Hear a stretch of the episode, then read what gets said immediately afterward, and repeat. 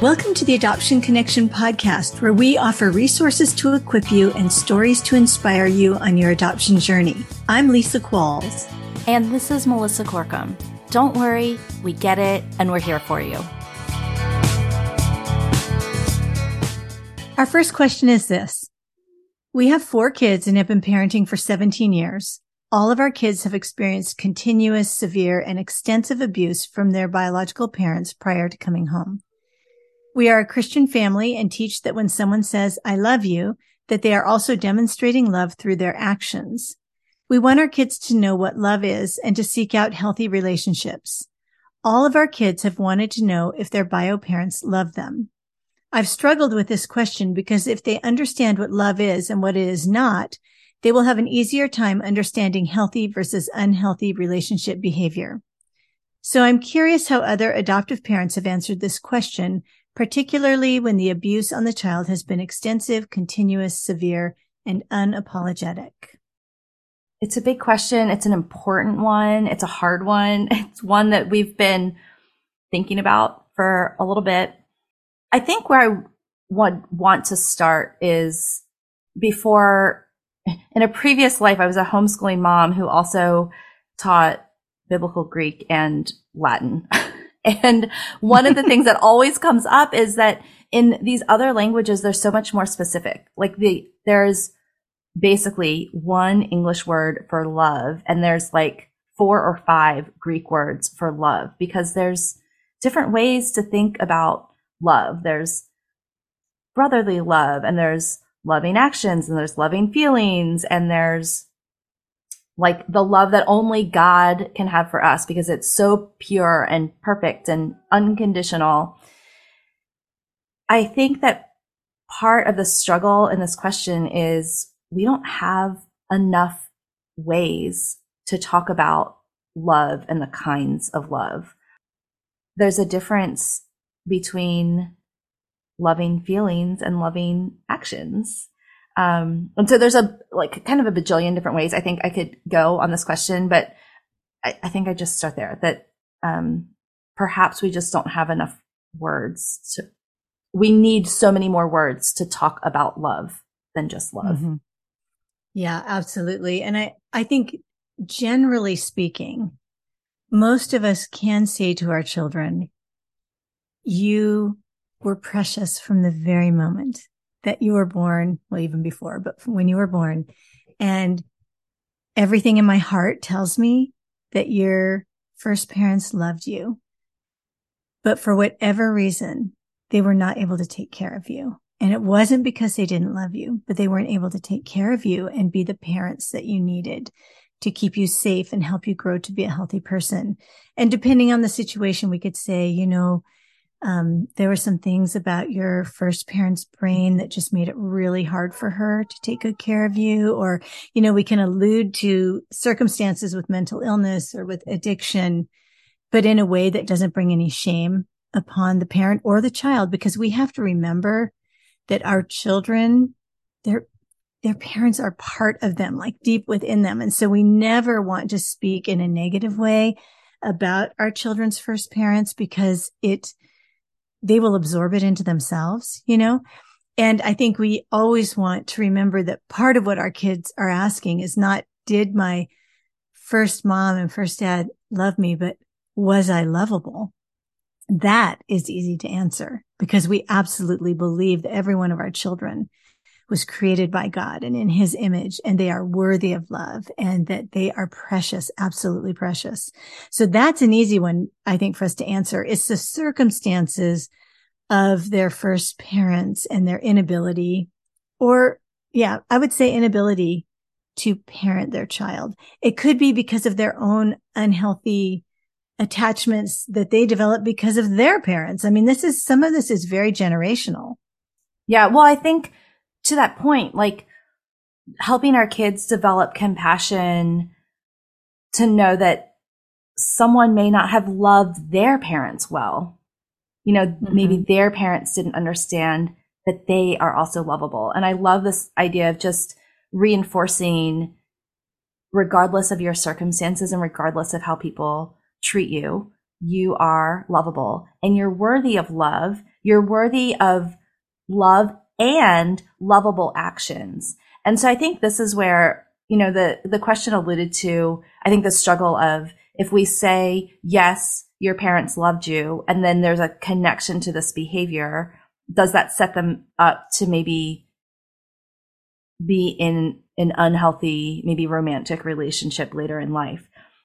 There's a distinction here that we can love a person and still set boundaries around our relationship and our own safety, just like, you know, the county sets boundaries around how parents may treat their children, regardless of whether or not they have loving feelings for them. And so I think, again, we can love people. We can even recognize the things that maybe in between those terrible things that happened were genuinely, you know, loving actions, like even loving a child to bring them into the world, even if they weren't equipped, like that they were wanted on even that level.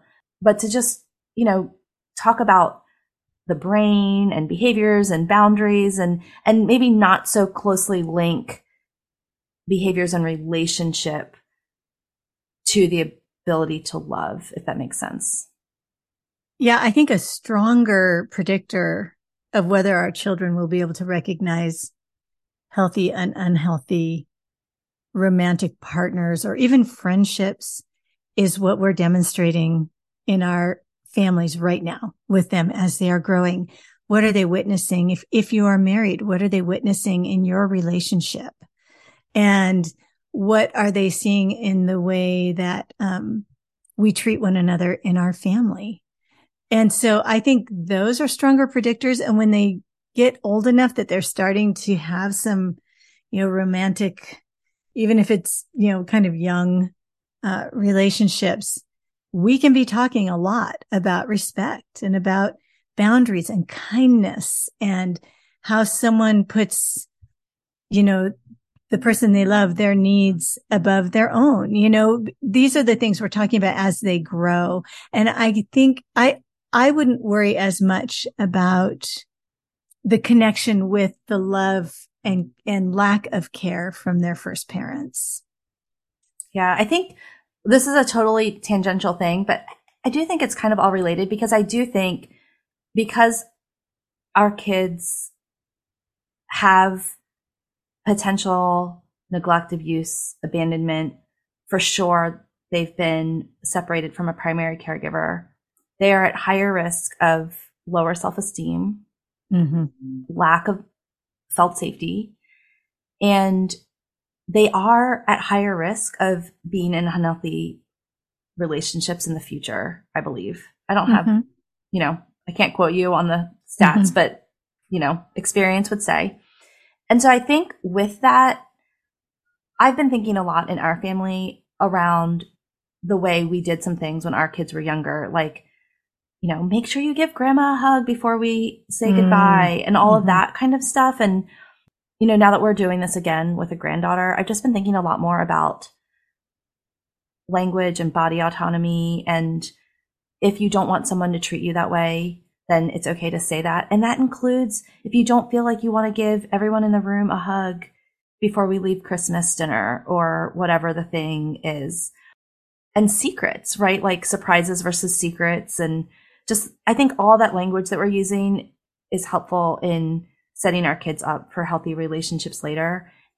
And I think the language we use around people who are struggling, whether it's our birth, our kids' birth parents, or other people we're encountering who have struggled with addiction or have ended up incarcerated, that we're using brain-based language for all of those situations, not just our kids' birth parents. I think it's a, we have a tendency, cultural tendency, to maybe subconsciously talk down about those people, or if they had just done this, that, or the other thing, if they had just pulled them themselves together. Yeah, drugs were more important to your mom than you were, those kinds of things. Yeah, like I think right. all of that. And I think about our bonus family member who's incarcerated, and and I, I see the things that the systemic brokenness that contributed to his situation. And it's brought me a lot of awareness and a lot more compassion to how, you know,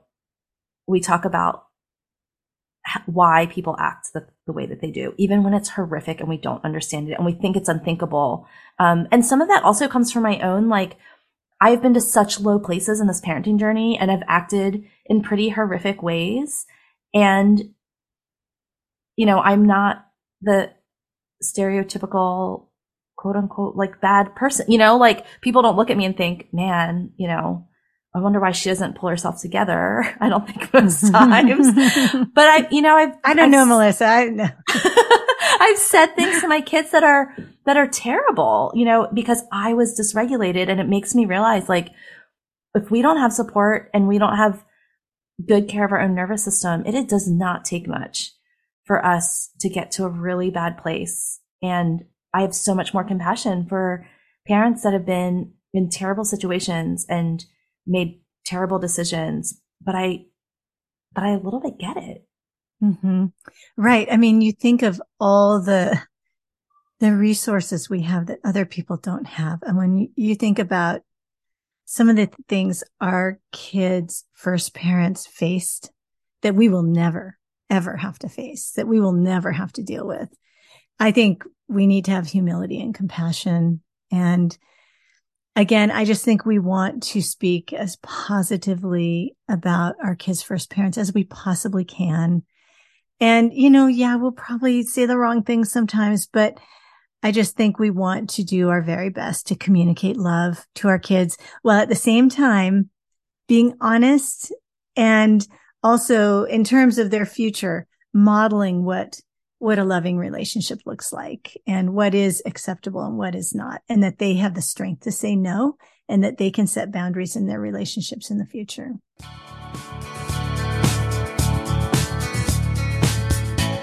Many parents who deal with big behaviors are looking for practical solutions and may also be struggling with blocked care. Private coaching or group programs that require regular Zoom meetings place even more burden on your already busy lives. We've created a group coaching program that fits your busy schedule, goes where you go, and provides true transformation. Reclaim Compassion is like having experienced coaches and a support group in your back pocket, accessible from a computer or mobile device when you need it and wherever you are. We provide a clear roadmap for transformation for families struggling with challenging behavior and possibly blocked care. In our program, you'll reclaim compassion for yourself, your child, and hope for your family. It's never too late to begin your family's transformation journey. For more information or to sign up, go to reclaim compassion dot com.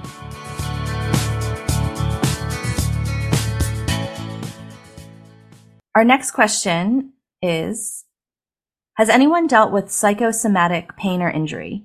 This is the third year in a row that our sixteen-year-old daughter has had a pain that requires a gamut of doctors and tests. In the end, we never find anything wrong, and then it goes away. I want to meet whatever need it is, but it's also costing us a fortune, and she's missing out on other activities. Well, we have definitely dealt with this a lot with a couple of our kids who had a lot of somatic pain, you know, and often they were things related to pain in the gut, in the stomach, in the intestines, headaches, things like that, that we can't actually see with our eyes. So it's really, really hard to know, is this real or is it not? And I, I think that one of the important things to remember is that for our child, it is real. And we know so much about brain-body connections now. We know that, well, the body keeps the score, right? The book that we've, so many of us have read, that our bodies express a lot of what is going on in our nervous system, which we've spent so much time learning about the nervous system now. Um, but I think one thing I see in this question that I really like is the mom says, I want to meet whatever need it is. So, I mean, that's a big part of it, is being aware that there is a need that is longing to be met in some way. And so you're already on the right track, I think.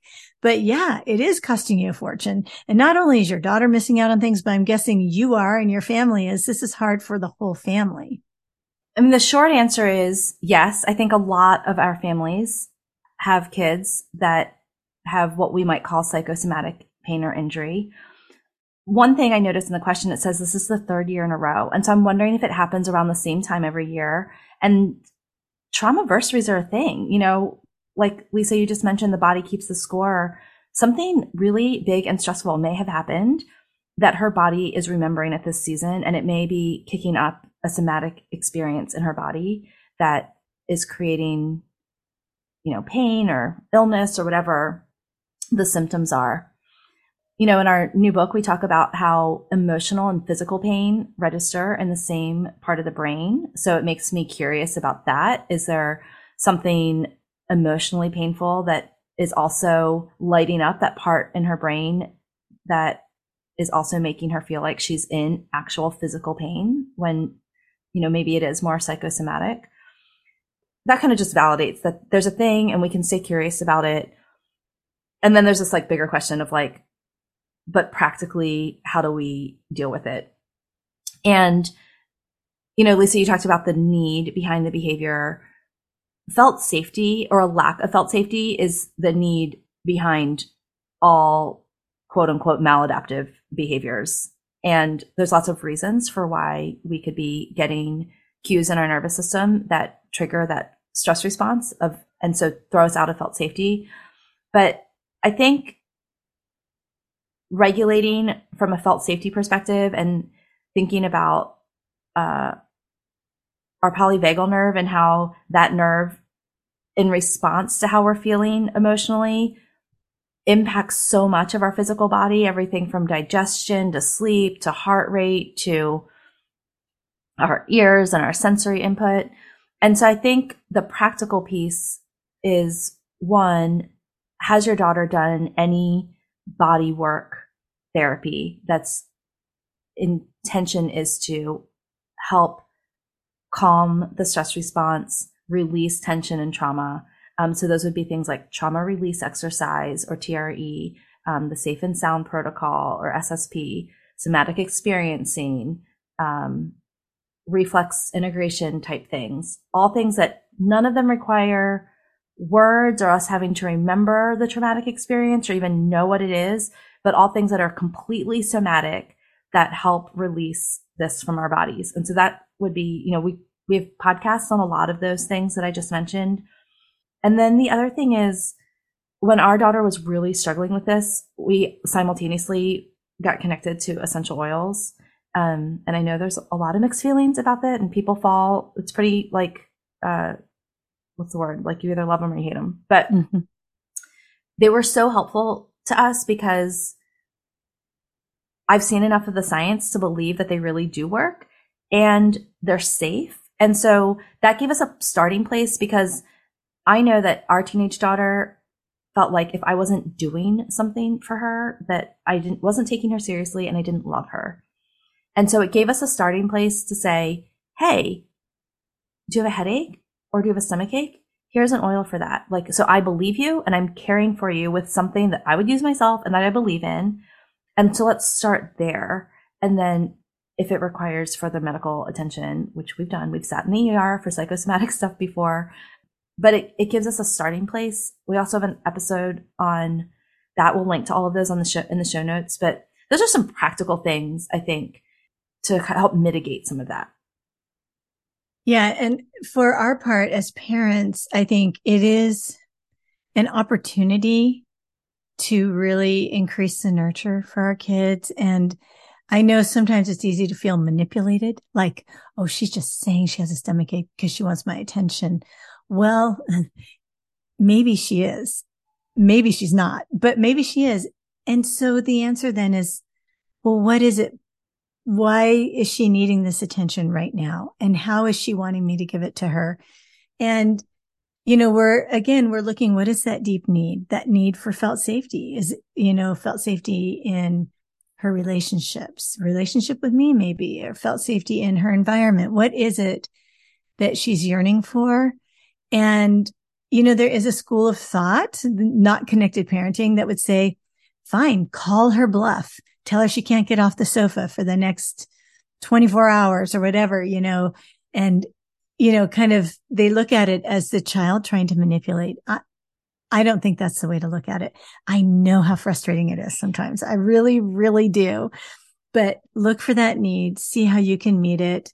And, you know, it maybe it doesn't feel like an opportunity, but in a way, your daughter is asking, she's inviting you into meeting a need. And hopefully you can do it in a connected way to the very best of your ability. And I'm sorry about all the money you're spending. That probably feels super, super frustrating. And I do appreciate that. Our last question today is, is your new book, Reclaim Compassion, helpful for other caregivers who interact with my child? I mean, the short answer is yes. Yes, yes, it's great. It's good for everyone. It's good for everybody. Everybody should read it. Yeah, it's good for everyone, especially if they're feeling burnt out uh, or have a bit of compassion fatigue. We do get questions around the difference between compassion fatigue and blocked care and blocked care in other relationships. You know, can the siblings have blocked care towards a child? Can a teacher have blocked care towards a child? And we didn't coin the term, so or take this all with a grain of salt. But it seems and, to and us... And remember that we that we are still learning as well. Yes. But it seems to us that the way that it's described by Balin and Hughes is that it's specific to a to an attachment relationship. And we think that they brought attention to it because their work focuses on using attachment-based parenting and therapy to help our kids find a place of healing. And like Doctor Purvis said, you know, what's broken in relationship has to heal in relationship. And so in the idea of our kids needing a relationship and connection and attachment-rich relationship and environment to restore that sense of felt safety, that it's imperative that the attachment figure and the primary caregiver for that child be open and available for that level of attachment relationship. And so we think that puts blocked care specifically on kind of a slightly different plane than compassion fatigue or burnout. It's it's kind of like a specific type of mm-hmm. compassion fatigue or burnout. We we actually had a long conversation about this because we know that other kinds of caregivers can get really burned out and can really struggle relationally with a child who's difficult to, say, teach for a teacher or to um, care for in a daycare. But there is a difference in those relationships because the primary caregiver, the attachment figure, we are required to provide care for our child, care that is not going to end at five p.m., care that is not going to end when school gets out in June. It's a very different experience to be a parent to a child who has experienced trauma and um, abuse and neglect and has developed a defensive posture that we call blocked trust to their caregiver. It's a very different experience. And so as far as we understand it right now, we do think blocked care is specific to a primary attachment figure. That being said, everything in Reclaim Compassion about overcoming blocked care can help someone overcome compassion fatigue as well. Yeah, for sure. So because of that, and even some of the reasons behind it resonate, taking the shame out, all of that matters yes. for all of the caregiving relationships. And the, and the third part of the book, we talk about how to overcome blocked care. And because blocked care is a type of compassion fatigue or burnout, all of the things that we talk about in that section will also help someone overcome compassion, compassion fatigue or burnout. So short answer right, because, is yes, everyone should read yes, the book. Everyone should read the book. I was just going to piggyback on that. That part three is so much about caring for your nervous system to give you the capacity to have an openness toward your child and the ability to connect in the ways our kids need. So it, that whole, well, the whole book is going to help people, but that part three is going to be very similar for all kinds of caregivers, whether they're the parent or not. Yeah. And so you can find that book for sure on Amazon and hopefully soon wherever books are sold. Uh, the full title is Reclaim Compassion, the Adoptive Parent's Guide to Overcoming Block Care with Neuroscience and Faith. But like we said, it could be the teacher's guide, the therapist's guide, the caregiver's guide, the daycare provider's guide. Um, so we encourage y'all to pass it on to anyone who is caregiving and struggling. I'm going to add one more thing. If you read Reclaim Compassion and it speaks to you and it helps you, please, please take a moment to hop into Amazon, especially if you purchased it on Amazon, and leave a short review, even a couple of words. It truly, truly helps the book. Amazon pays attention to this, and well, their algorithms do. And it really helps the book be shown to more people who are looking for the kind of help that we all need as adoptive parents and foster parents. So if you would like us to answer one of your questions on a future mailbag episode, we invite you to go to the show notes of this episode, the adoption connection dot com slash two fifteen. There is a little widget there that will allow you to record your question. We love hearing them in your voice. We think it also adds interest for the listeners, for you, the listeners, and we look forward to hearing from you. Before you go, we'd love to connect with you on social media. Our new Instagram handle is at Post Adoption Resources. Or better yet, join our free Facebook community at the adoption connection dot com slash Facebook. Thanks so much for listening. We love having you. And remember, you're a good parent doing good work. The music for the podcast is called New Day and was created by Lee Rosevear.